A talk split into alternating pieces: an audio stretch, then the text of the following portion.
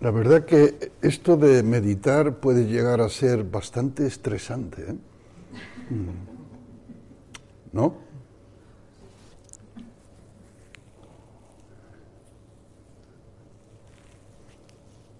Sobre todo cuando hay un yo meditando.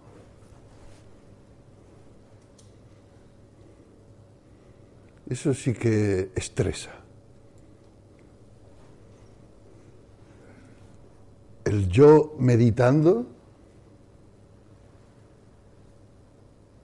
es la arena en el engranaje que atasca el engranaje.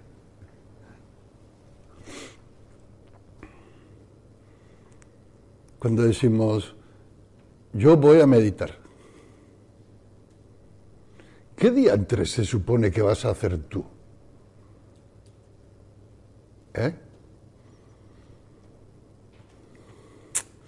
Un monje zen estaba sentado en meditación.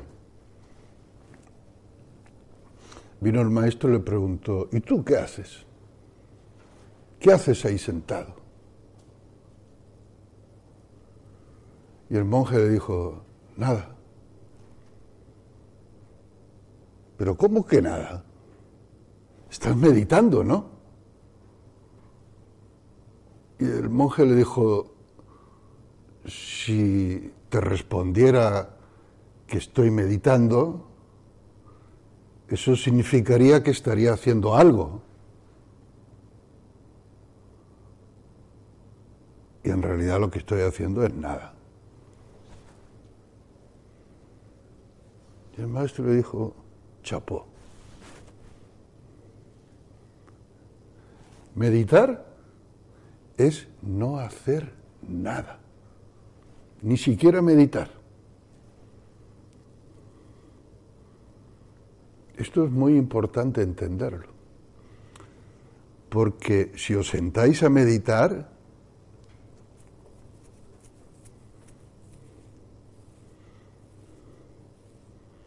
si cuando os sentáis en el zafu os proponéis meditar,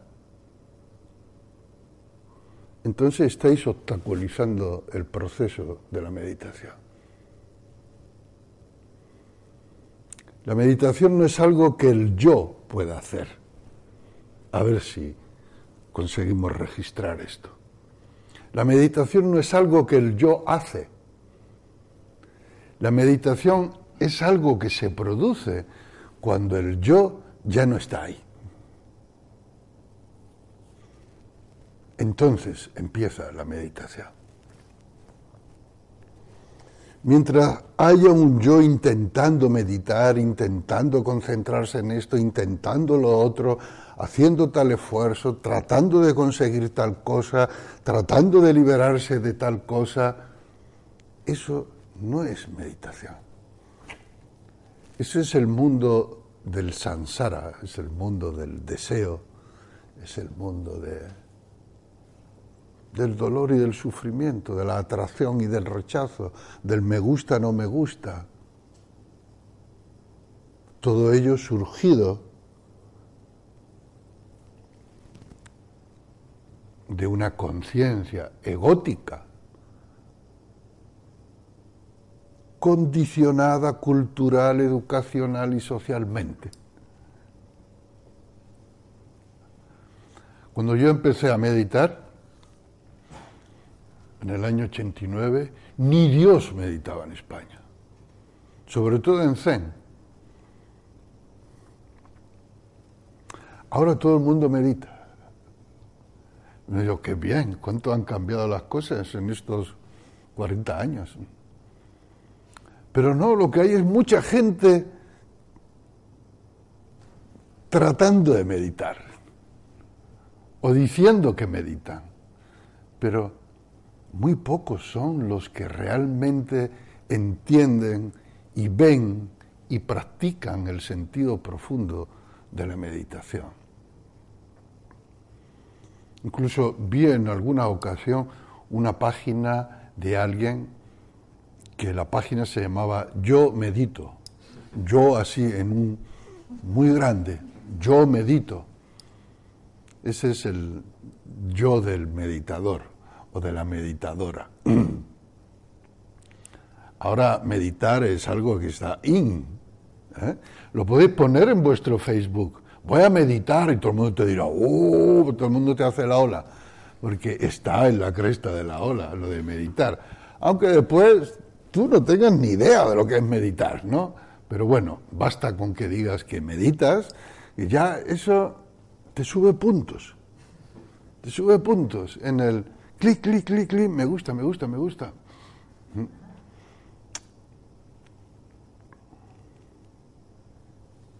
Es muy importante que entendamos que sentarse a meditar en el Zen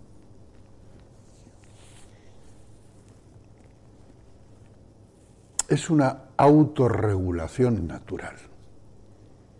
Este término, autorregulación, es muy importante. Autorregulación es el principio que permite que este organismo siga vivo. ¿Mm? Ese principio de autorregulación es una sabiduría innata, celular, genética, que es el fruto depurado de millones y millones de años de evolución, que cristalizan en este maravilloso ser humano, organismo humano que somos. En todo ese proceso, el yo no tiene nada que ver, no ha intervenido.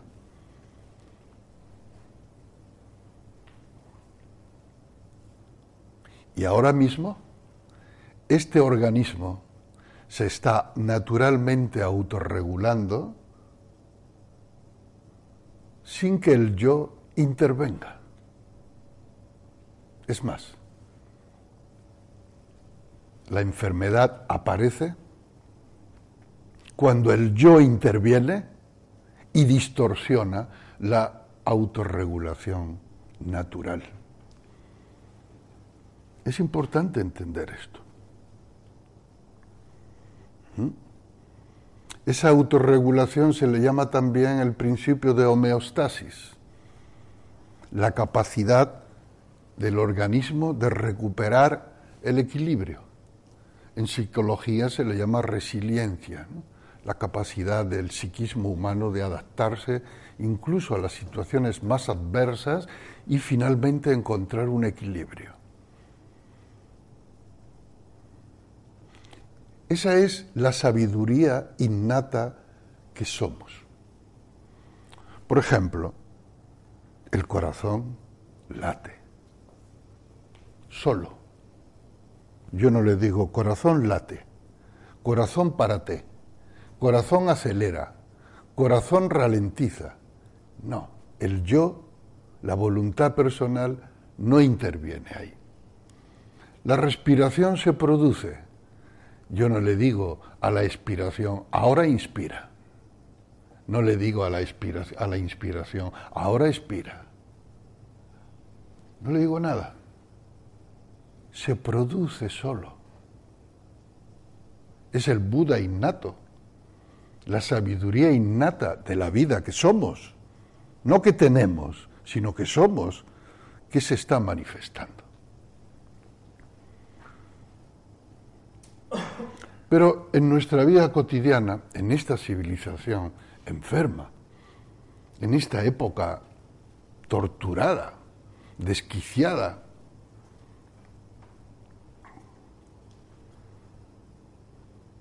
en esta época de individualismo, de hiperegocentrismo, de si tú quieres, puedes porque tú lo quieres y porque tú lo vales. Self-made man. Esa filosofía de si tú lo quieres, tú lo puedes, porque tú lo puedes todo, porque tú eres Dios, tú eres el universo entero y el universo entero está ahí para satisfacerte a ti. ¿Ah? Entonces, el yo se dedica a querer, a desear, lo que sea. Si es hombre, quiere ser mujer. Si es mujer, quiere ser hombre.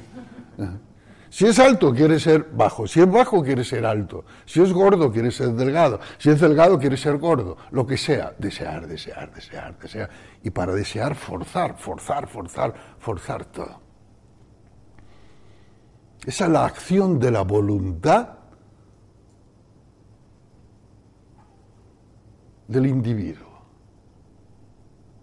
Resultado es la violación que estamos cometiendo a la naturaleza, a nuestra naturaleza, a la naturaleza de nuestro cuerpo, a esta naturaleza. Somos la primera especie biocida de la historia del planeta. Biocida, que mata la vida. Muchas formas de vida. Y eso en pos de nuestros deseos, para satisfacer nuestros deseos. El culmen del deseo chic, espiritual, es mindfulness, meditación, mindfulness, medita. Ahora yo medito.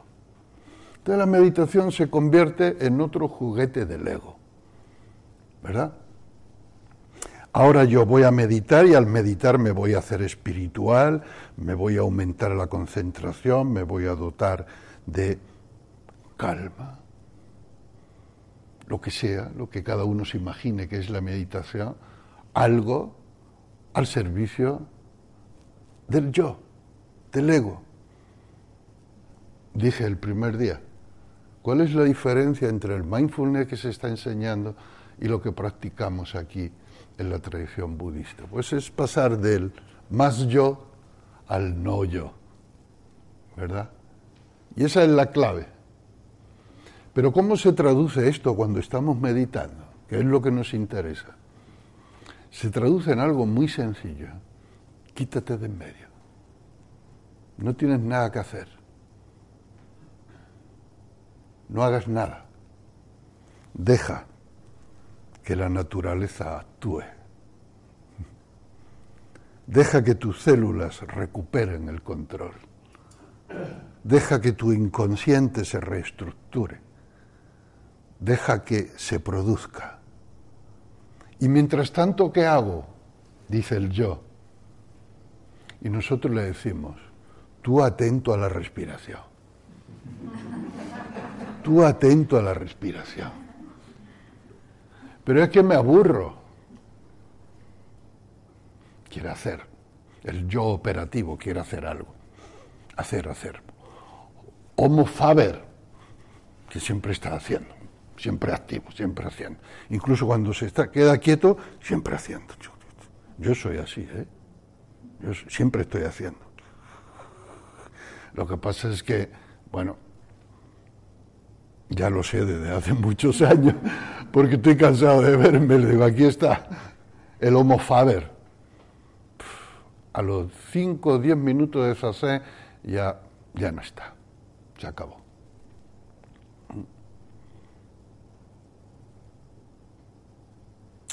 Anapana. Inspiración y expiración. Respiración. Anapana. Sati, recuerdo. Sati se traduce por atención plena, por mindfulness, pero originalmente es mantenerse en el recuerdo. Anapanasati Sutra, el sutra que enseña a mantenerse siempre en el recuerdo de la respiración.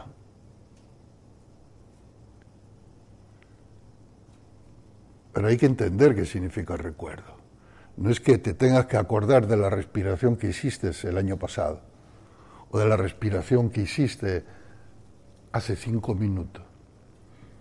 No, el recuerdo es de esta respiración, el recuerdo es de que te mantengas atento a la respiración recordar eso. y no olvidarlo. ¿Mm?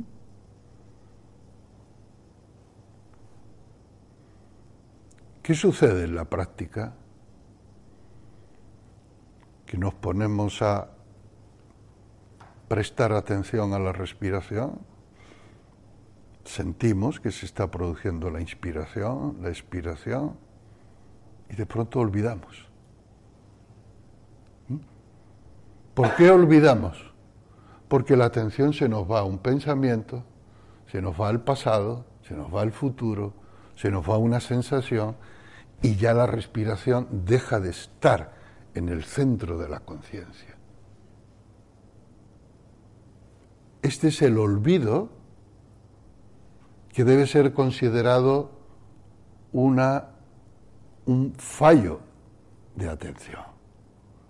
La atención es mantenerse en el recuerdo continuamente, continuamente, continuamente, continuamente. Pero para poder hacer eso, debemos olvidarnos a nosotros mismos. Eso sí que hay que olvidar. Eso está bien olvidar.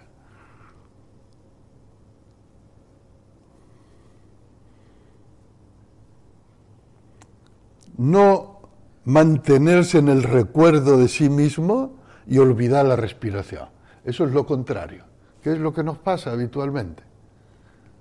En el recuerdo de sí mismo quiere decir de los propios pensamientos, de los deseos, de la autoimagen, de las emociones asociadas al yo y a lo mío. Uno se mantiene ahí, por ejemplo, cuando ha recibido una ofensa, ¿no? Yo esto no lo olvidaré nunca. Y se mantiene ahí alimentando el recuerdo y manteniendo la presencia en el presente de eso. Es justo lo contrario la meditación. Es olvidarse de sí mismo y mantenerse en el recuerdo de la respiración, de la respiración presente, cada instante. Pero, ¿cómo se hace esto? Bueno, esto se hace haciéndolo. Se hace experimentándolo, se hace intentándolo, se hace equivocándose, se hace perdiéndolo, se hace encontrándolo y volviéndolo a perder y volviéndolo a encontrar hasta que el proceso se estabiliza y ya lo encontramos rápidamente, fácilmente y aprendemos a estabilizarnos en eso. No hacer nada es la clave. Fijaos bien lo que os digo. Grabaos esto, no olvidéis esto. No hacer nada. ¿Qué hago durante la meditación? Nada. Yo, nada. Lo que sea que suceda, se hace solo. Yo no lo hago. ¿Mm? Por ejemplo, pensar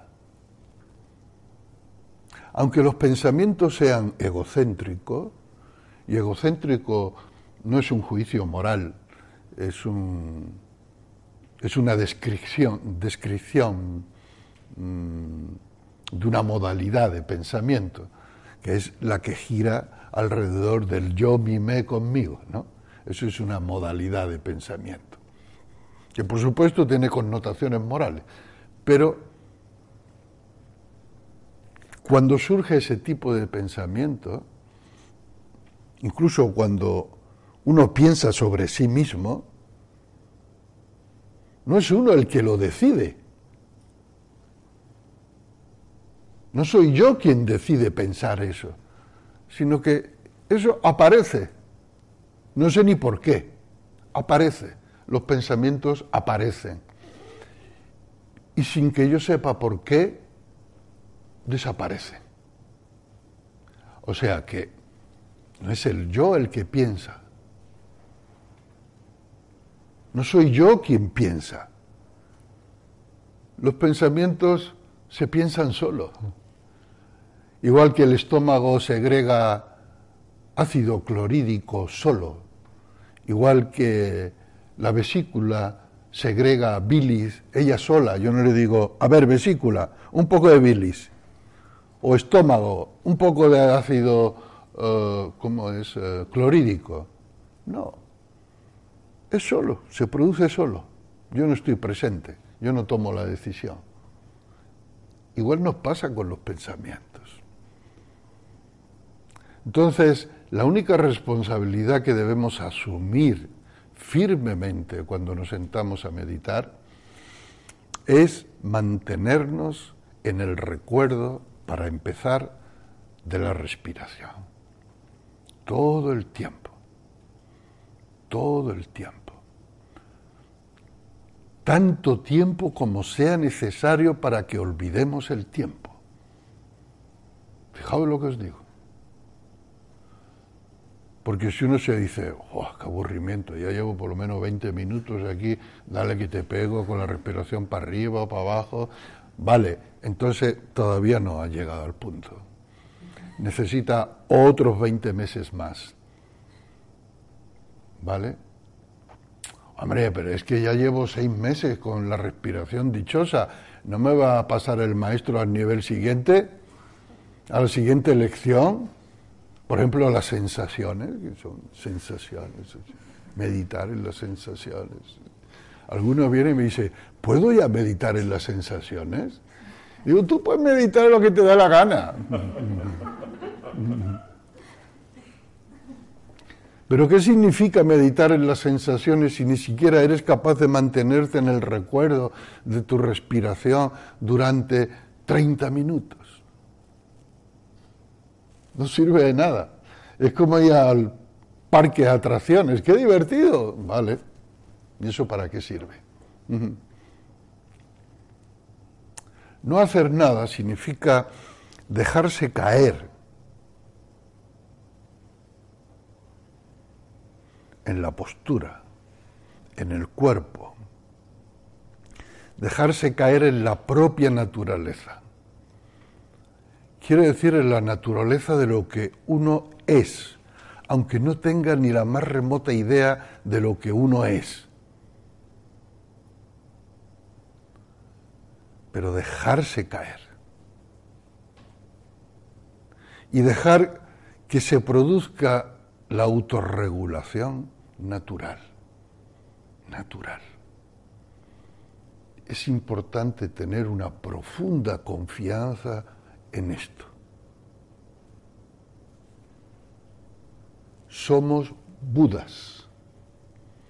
Esto quiere decir nuestras células, nuestras vísceras, nuestros intestinos, la circulación sanguínea, los flujos del cuerpo, todo este organismo es Buda, es una inteligencia superior un principio de organización mega compleja, con una sabiduría natural que conduce el proceso por donde tiene que ir. Esta es la confianza. Confiar en el Buda, tener fe en Buda, es tener fe y confianza en la propia naturaleza original, en lo que somos. Entonces uno puede meditar y decir, yo no tengo ni idea, pero aquí estoy, aquí me dejo, aquí me entrego.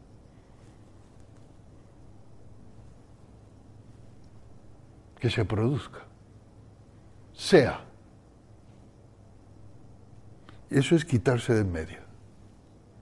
No es decir, no, no, yo lo voy a hacer, yo lo voy a hacer. A ver, ¿qué es lo que hay que hacer? Respirar. Venga, inspira. Expira. Venga, inspira otra vez. Venga, expira. Venga, inspira. Oye, que no has expirado. Ah, venga, expira. Venga, ahora inspira. Como si uno fuera ahí un, un sargento que le tiene que decir a la respiración cuándo tiene que inspirar, cuándo tiene que expirar, cómo tiene que hacer. No, es estúpido. prestar atención a la respiración no es mandar en la respiración, no es controlar la respiración, no es manipular la respiración. Esto es muy importante entenderlo. Este organismo, que es Buda, sabe cómo respirar. Por ejemplo, si uno viene de tener una bronca con alguien, un choque, y viene emocionalmente contraído, con el diafragma contraído, con una respiración ah, ah, entrecortada, si viene corriendo porque ha llegado tarde y justo se ha colado en el doyo antes de que baje la persiana y se ha sentado en su asiento de zazen y justo cuando se siente está, está todavía de la respiración acelerada y uno se dice, oye, que así no se respira la meditación, que la meditación tiene que ser larga y profunda y tranquila la respiración. Entonces dice, ah, espera, que esto lo arreglo yo enseguida.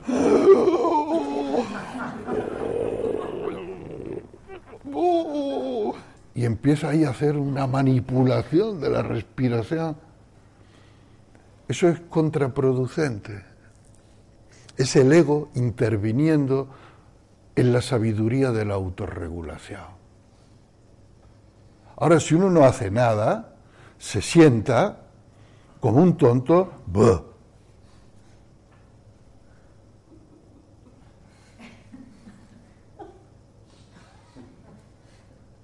y deja que la respiración siga, al principio está acelerada, pero poco a poco, naturalmente, va calmándose, sin violencia, sin manipulación de ningún tipo, va calmándose y llega un momento en que ya está completamente autorregulada. Igual pasa con la mente porque el flujo de la respiración es idéntico al flujo de la mente. Uno se puede sentar en meditación y tener el flujo de la mente como un río que pasa con mucho material, con muchas cosas. Uno dice, por favor, qué horror, hoy no voy a poder meditar con todo esto que se me viene encima. Entonces uno trata de ponerle un dique a la mente para que no traiga tantas cosas y eso genera un conflicto. Porque es la mente tratando de ponerle un dique a la mente. Porque el yo que quiere ponerle un dique a la mente también es la mente. Es mente. Es algo que surge en la mente. Entonces se crea un conflicto. ¿Qué es lo que hay que hacer en este, en este caso? Lo mismo que en todos los casos. Nada. Nada. Oh, mente acelerada. Vale, mente acelerada. Pues mente acelerada. Ya se deshace la, lo que sea. Y cuanto menos se haga conscientemente, antes se desacelera.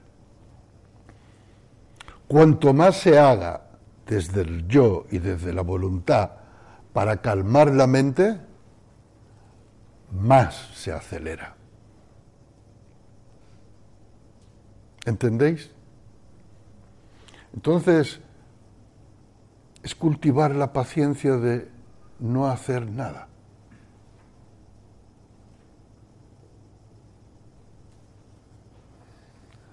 Sí, pero algo tendré que hacer, ¿no? Ya que he venido, ya que he pagado, no sé, será para hacer algo, ¿no? Aunque sea meditar. No, no, aquí no se medita. Aquí no hay nadie que medite. Lo mejor es que no haya nadie que medite. Lo mejor es que la meditación se produzca por abandono del yo. Eso es lo que decía, este es el no yo al que me refería el primer día. El no yo no quiere decir el yo bueno que tiene que luchar contra el yo que es el yo malo. ¿Me explico? Una lucha de el yo contra el no yo. Venga, a ver quién gana. No, eso es estúpido. No hay ninguna lucha. Cuando no hay ninguna lucha, naturalmente eso es no yo. Cuando hay algún tipo de lucha, gane quien gane, siempre gana el yo. ¿Mm? Si hay alguien que consigue algo con la meditación, ese es el yo. Si hay alguien que pierde algo con la meditación, ese es el yo. El no yo ni gana ni pierde nada con la meditación, solo se despierta, solo se ilumina, ilumina la realidad. Por eso yo no soy partidario de presentar la meditación como un producto milagroso donde se describen todas las propiedades, todos los beneficios que vais a conseguir si meditáis, vais a ser 10 centímetros más alto, vais a tener los ojos más brillantes, vais a rejuvenecer, vais a envejecer más tarde y a lo mejor puede incluso que ni siquiera os muráis. Cosa por el estilo, ¿no? Eso es como venderle la cabra al yo, venderle otro producto al yo. Como ya estamos cansados de electrodoméstico y de cachivache, pues ahora queremos algo como más, de más categoría, ¿no? Como espiritual, ¿no? Ea, ¿cómo te vendo yo la burra espiritual? Presentándote un prospecto con todo lo que vas a ganar si inviertes un poco de tu dinero y tu tiempo haciendo esto. Así que uno se acerca a la meditación con la mentalidad del inversor. A ver, si yo vengo aquí, si yo dedico una semana a esto, si yo he tenido que pagar tanto, si yo me he tenido que desplazar, ¿qué voy a ganar a cambio? Algo ganaré, ¿no? Bien, si alguien gana algo en estos días, si alguien encuentra algo, si alguien consigue algo, por favor que lo deje antes de irse.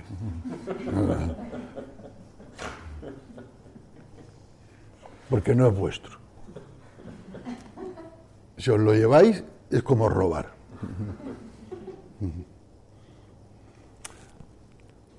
Tenéis que salir de aquí mucho más pobre de lo que llegasteis. Bienaventurados los pobres de espíritu. Aquellos que son tan pobres que no tienen ni siquiera un yo. Ni siquiera un yo de pobre. Entonces, si os vais de aquí, digamos, con el equipaje más ligero de lo que llegasteis, esa es la recompensa. Ese es el mérito. Entonces el principio de autorregulación es muy importante. Yo he visto algunas fotos, un reportaje mm,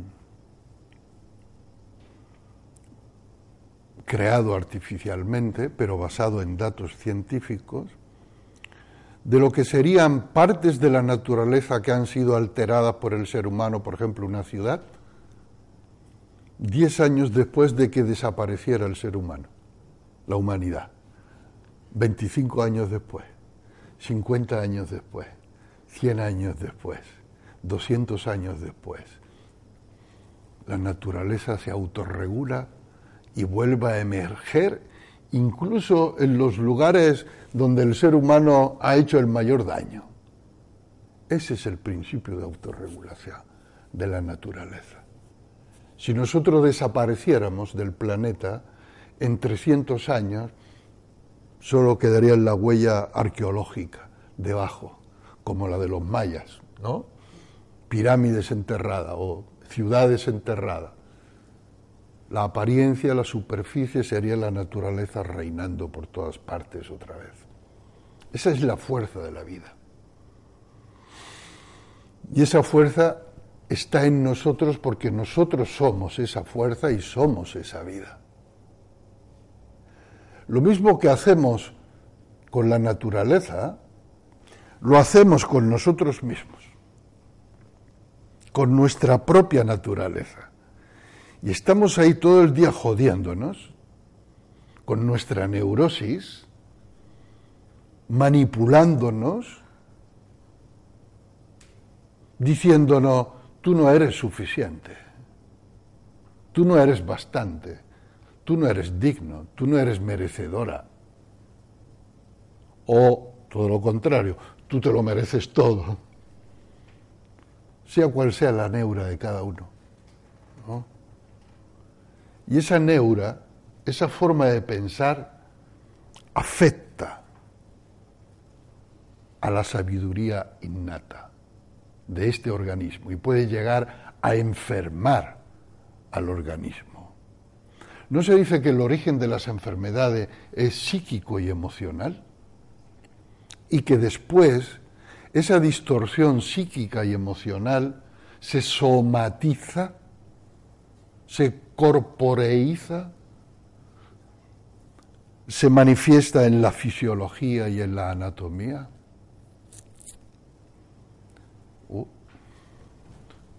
Toma. pásale, pasa, pasa esto al fondo. Mm.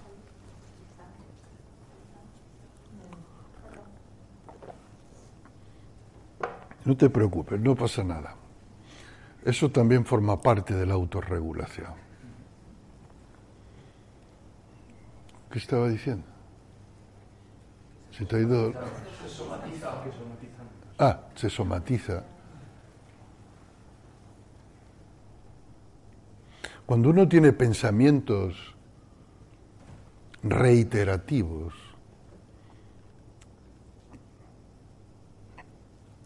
negativos, es decir, de falta de apreciación hacia uno mismo, eso afecta al ritmo cardíaco, al ritmo respiratorio, a la secreción hormonal, afecta.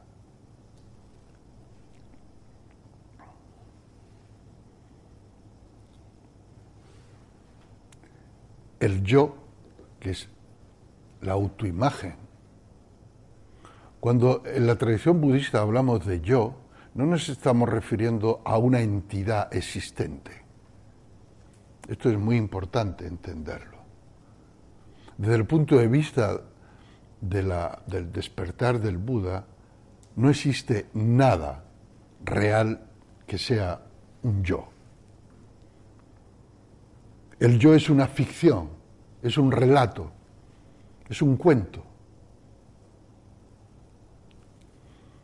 Que nos han enseñado a contarnos, que nos han contado, que nos han enseñado a que nosotros nos lo contemos también y que nos lo estamos contando continuamente socialmente, con lo cual estamos reforzando el cuento.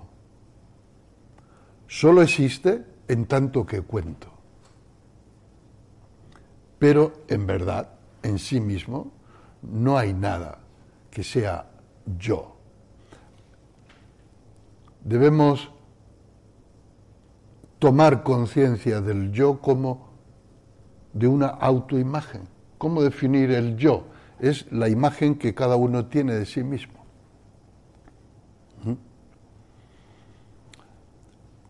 Pero nadie tiene una imagen fija de sí mismo, siempre la misma, ¿a que no? Depende de cómo te levantes. Hay días que te ves muy bien y hay días que te ves muy mal. Hay días que te crees que eres el rey del mambo y hay días que, que eres como un escupitajo en una ciudad. ¿Cuál de eso es el real? Pues ninguno.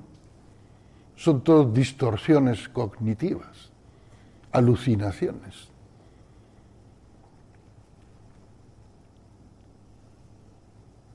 Pero esa alucinación, esa ficción, puede influir e influye en el ser real que somos. Y por eso es importante que durante la meditación aprendamos a quitarnos de en medio. Esto no es algo que yo haga. Esto está más allá de mi competencia. Yo no sé qué hacer. Vale, si no sabes qué hacer, no hagas nada. Quítate de en medio. Pero ¿cómo yo me quito yo a mí de en medio? Si entendemos que sentarnos a meditar es esforzarse en quitar al yo de en medio, ¿quién es el que se esfuerza en quitar al yo de en medio? ¿Quién? El yo. El yo. Entonces, resultado, más yo. ¿Es una paradoja? ¿Cómo salir de este laberinto? ¿Cómo hacer? Anapanasati. Atención a la respiración es la puerta de la liberación.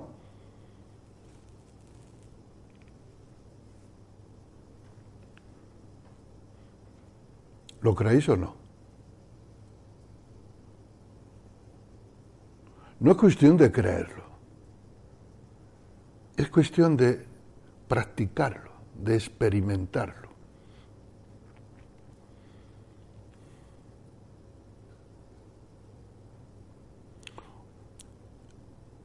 El yo se dice, no es posible que sea tan simple. No, no. Aquí tiene que haber algo más, un valor añadido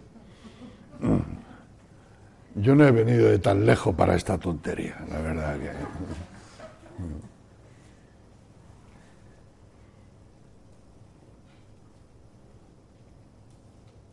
Entonces la mente puede crear caminos fabulosos, puede crear maestros maravillosos, súper mágicos, puede crear caminos tortuosos llenos de historia, puede crear el Señor de los Anillos.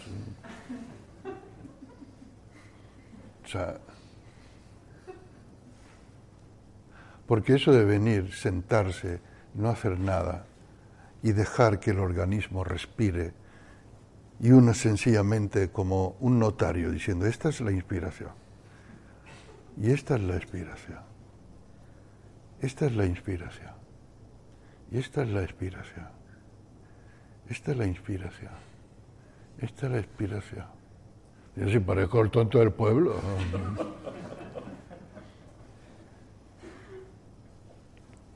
Bien, pues hay que pasar por ahí. Hay que convertirse en el tonto del pueblo.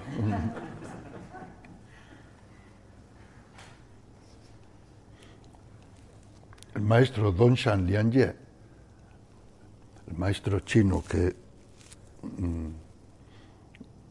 cabeza del linaje Caodón o Soto Zen de la escuela Soto Zen, en uno de sus textos principales, digo, ¿cómo podríamos expresarlo? dice, baba, baba, baba, baba, baba, baba, que es lo que dicen los bebés cuando empiezan a balbucear, baba, baba, baba, esa es la sabiduría suprema. Como el tonto del pueblo.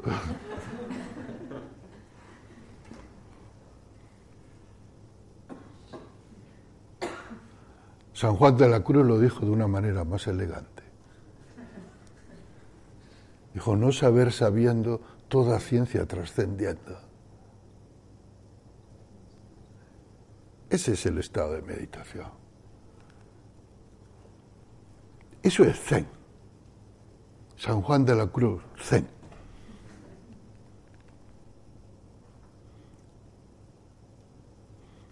En una ocasión un maestro vio a un monje practicando meditación Y se le acercó y le dijo, ¿qué haces? No, no es la misma historia que antes. No creéis que me he vuelto bamba guagua.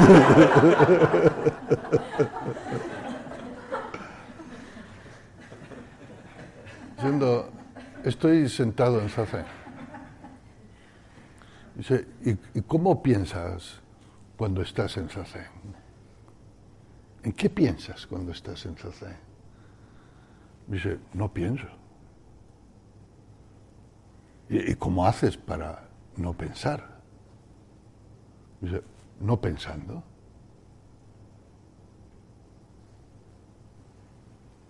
Es lo mismo que lo que he dicho antes de San Juan de la Cruz.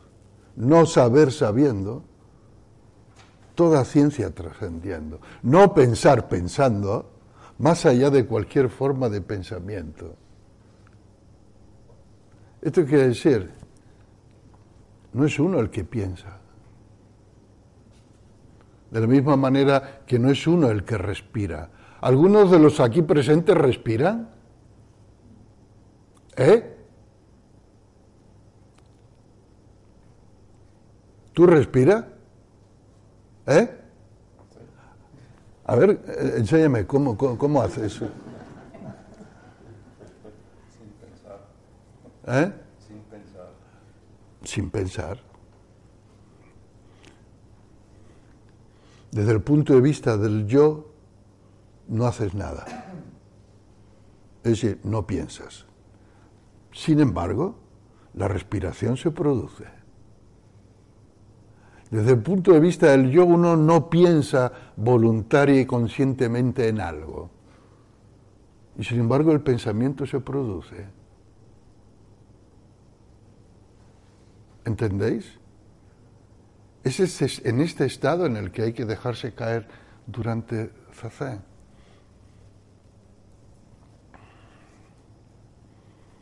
Entonces, no estéis tan orgullosos de ser meditadores o meditadoras. El verdadero meditador es un no meditador. Es alguien que no medita es alguien que permite que la meditación se produzca, que no es lo mismo. ¿Cómo lo permite? Quitándose de en medio. ¿Mm? ¿Cómo quitarse de en medio? Sin hacer nada. Solo prestando atención a la respiración, eso sí. Pero ¿qué significa prestar atención a la respiración? Ser consciente de que ahora se está produciendo la inspiración ser consciente de que ahora se está produciendo la expiración. De manera que la conciencia esté dentro de la respiración. De manera que sea la respiración la que es consciente de sí misma. Esto sucede naturalmente cuando practicamos continuamente la el enfoque de la atención a la respiración. Puede que este estado no se produzca en los 30 primeros años, pero a partir del 31 más o menos ya empieza a producirse. Y no es broma. ¿eh?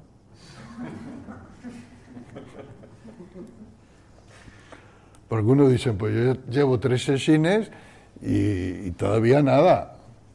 Bueno, ten paciencia, ¿verdad? Y perseverancia. El maestro Dogen Zenji en una de sus frases más célebres dijo, estudiar el Zen es estudiarse a, sí mismo, a sí misma. Este es un punto muy importante. Estudiar el Zen no es estudiar una filosofía que viene del lejano oriente no es estudiar los sutras, textos, no es aprender sánscrito, chino, japonés. Estudiar el Zen no es estudiar nuevas ideologías, nuevos marcos cognitivos. Estudiar el Zen no es perseguir nada externo, es estudiarse a sí mismo. ¿Qué significa esto? Volver la luz de la conciencia hacia la propia experiencia. Hacerse íntimo consigo mismo. Como se decía en el frontispicio del de, eh, templo de... ¿Qué templo era, Manuel? ¿Eh? De Delfos. Conócete a ti mismo. Principio universal. Pero Dogen va más allá del templo de Delfos. Y dice, conocerse, estudiarse a sí mismo, significa olvidarse a sí mismo. Este es el olvido de sí. ¿Qué significa esto? Que conocerse a sí mismo no significa decir, ah, ya sé cómo soy, ya sé lo que soy. Yo soy y esto, y esto, y esto, y esto. Soy un 9 en el eneagrama, soy escorpio del signo de astrológico, soy del signo maya, de la astrología maya, de no sé qué, soy del año del cerdo, del jabalí o de tal, o tengo la carta astral de esta manera, o ya sé lo que soy. No. Lo que uno es no puede ser encerrado en ninguna categoría. No puede ser encerrado en ningún lenguaje, en ningún concepto. Toda idea, toda imagen que uno tenga de sí mismo es necesariamente parcial y limitada. No ilimitada, como dice José Manuel Maceira cuando recita nuestra naturaleza de Buda pura e ilimitada, para que quede claro que no es limitada, que es ilimitada, pues cualquier imagen, cualquier idea que uno tenga de sí mismo es limitada y limitadora. Por lo tanto, si uno quiere realmente conocerse a sí mismo, lo que uno realmente es, tiene que olvidarse de sí mismo, tiene que olvidarse de lo que uno cree que es,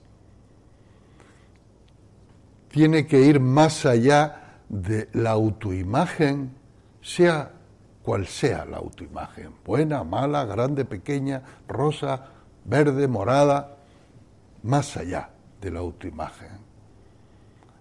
Ir más allá de la autoimagen es olvidarse a sí mismo. Eso es un estado natural que se produce durante la meditación cuando enfocamos nuestra atención continuamente en la expiración y en la inspiración. Expiración e inspiración. Enfócate en la respiración hasta que no te acuerdes ni de quién eres, ni de dónde estás, ni de qué día es, ni de qué diantre es esto. Cuando llegues ahí, perfecto, dímelo, que te pasaré la lección siguiente. Olvidarse a sí mismo, y Dogen sigue, sigue con una tercera frase, significa ser reconocido por todas las existencias. U otros traducen hacerse uno con todas las existencias. Es obvio. Si uno olvida, se olvida a sí mismo, si uno olvida una autoimagen limitada de sí mismo, naturalmente uno es todas las existencias, como de hecho somos. En nuestra verdadera naturaleza, lo que realmente somos es inseparable de las diez direcciones con todos los seres incluidos. Somos inseparables. No estamos separados, somos inseparables. Este, en estas tres frases está el proceso meditativo. Dora.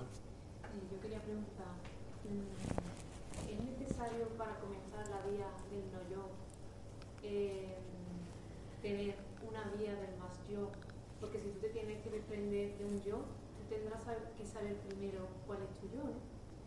Eh, si tú, por ejemplo, tienes traumas infantiles, tienes problemas emocionales, eh, estás mal contigo mismo, necesitas un equilibrio,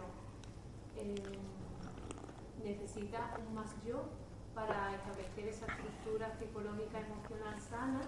Una vez que tú estableces esa estructura, em, para comenzar la vía del no yo, tienes que comenzarla desde un punto en el que tú te sientas sano y equilibrado. Si tú te encuentras inestable, ¿se puede comenzar una vía del no yo sintiéndote inestable?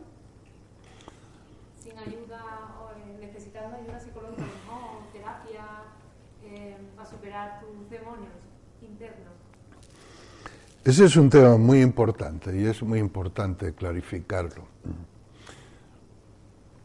Ken Wilber habla de tres fases, de tres grandes reinos en, la evolución de la conciencia, de nuestra conciencia. Al primer reino le llama prerracional y es todo lo que sucede desde la concepción hasta antes de que emerja la autoconciencia y la imagen de yo que suele ser alrededor de tres años y se consolida a los cinco de nuestra infancia, más o menos. Está ahí pre-racional o pre-personal. Es decir, antes de que se conforme esa entidad psicológica que llamamos persona. Después está el reino de lo personal o de lo racional, que es el reino del yo y de lo mío. Y más allá de eso está el reino de lo transracional o transpersonal. ¿Vale? Tres grandes reinos. ¿En qué se parece el reino transpersonal al prepersonal, en que no hay yo. ¿En qué se diferencia? En que en el reino prepersonal todavía no hay yo, pero tiene que haberlo.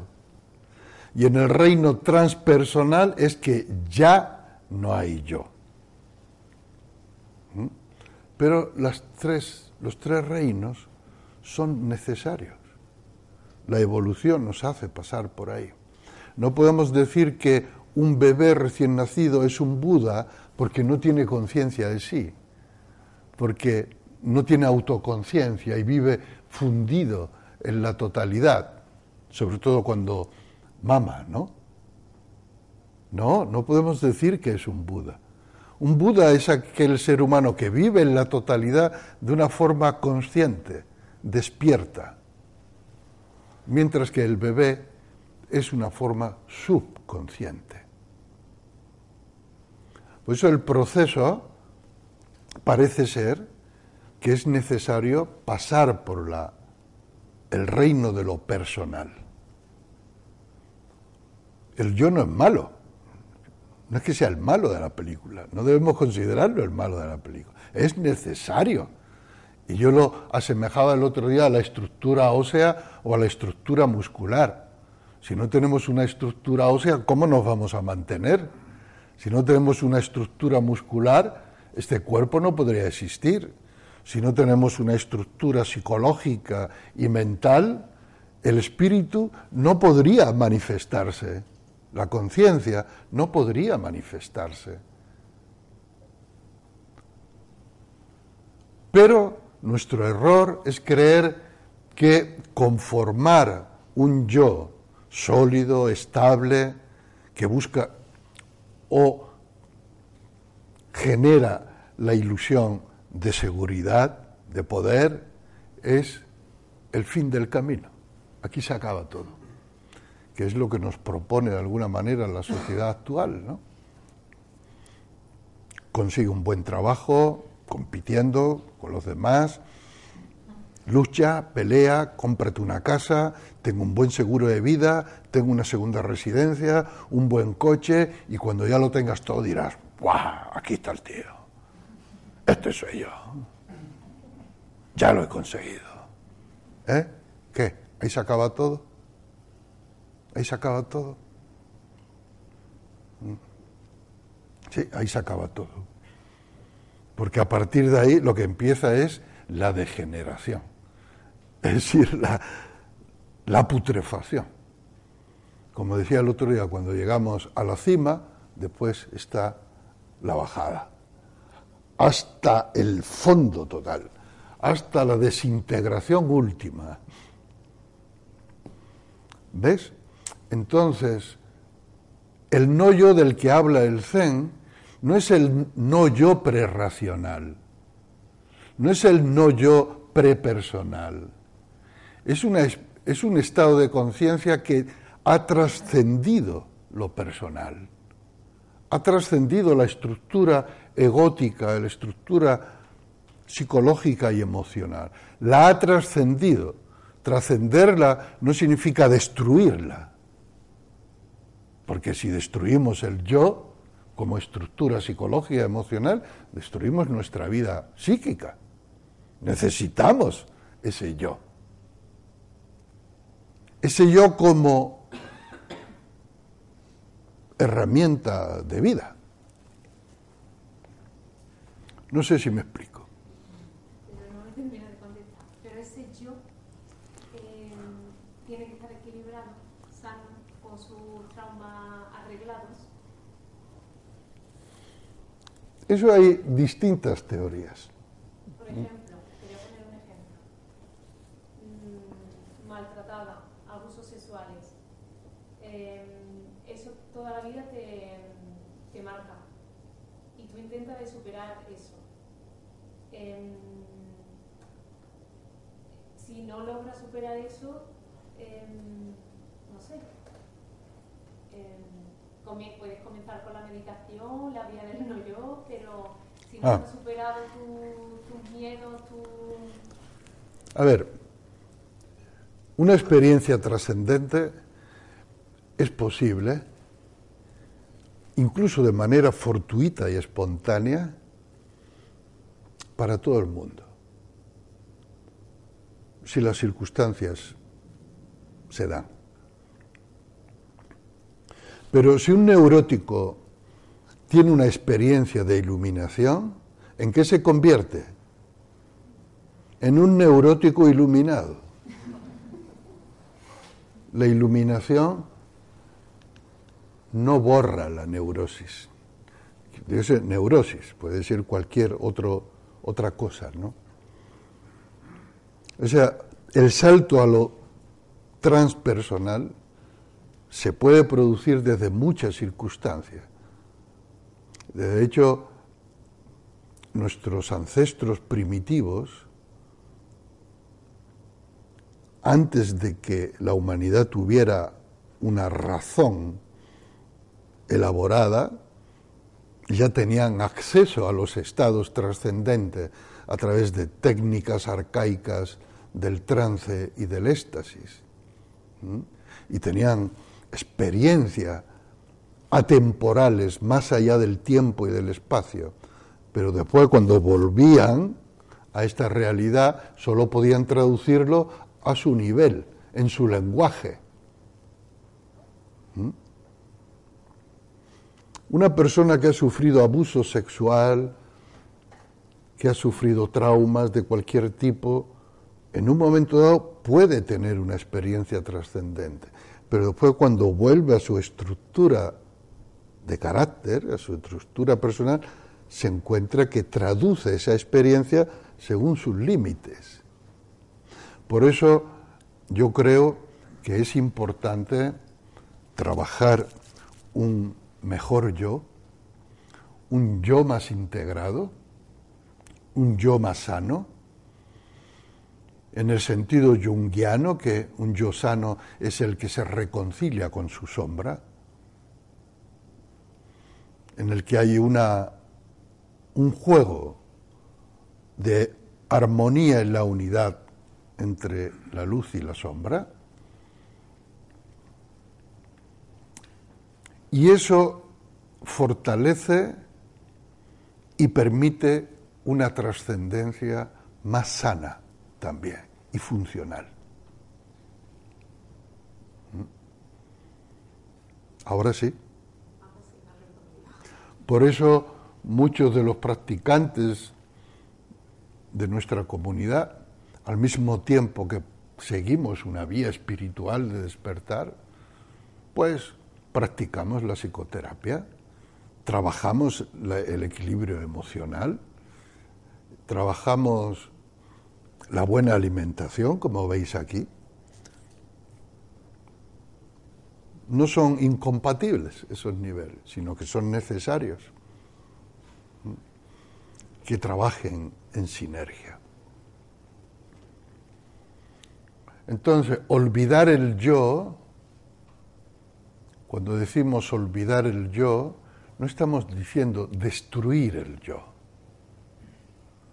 Porque uno dice, el ego, caña al mono, dale caña al ego, machaca el ego. No, no, no, no es cuestión de machacar el ego. No.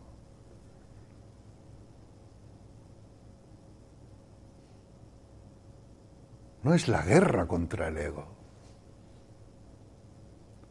Es el olvido del ego. Muchas gracias por vuestra atención.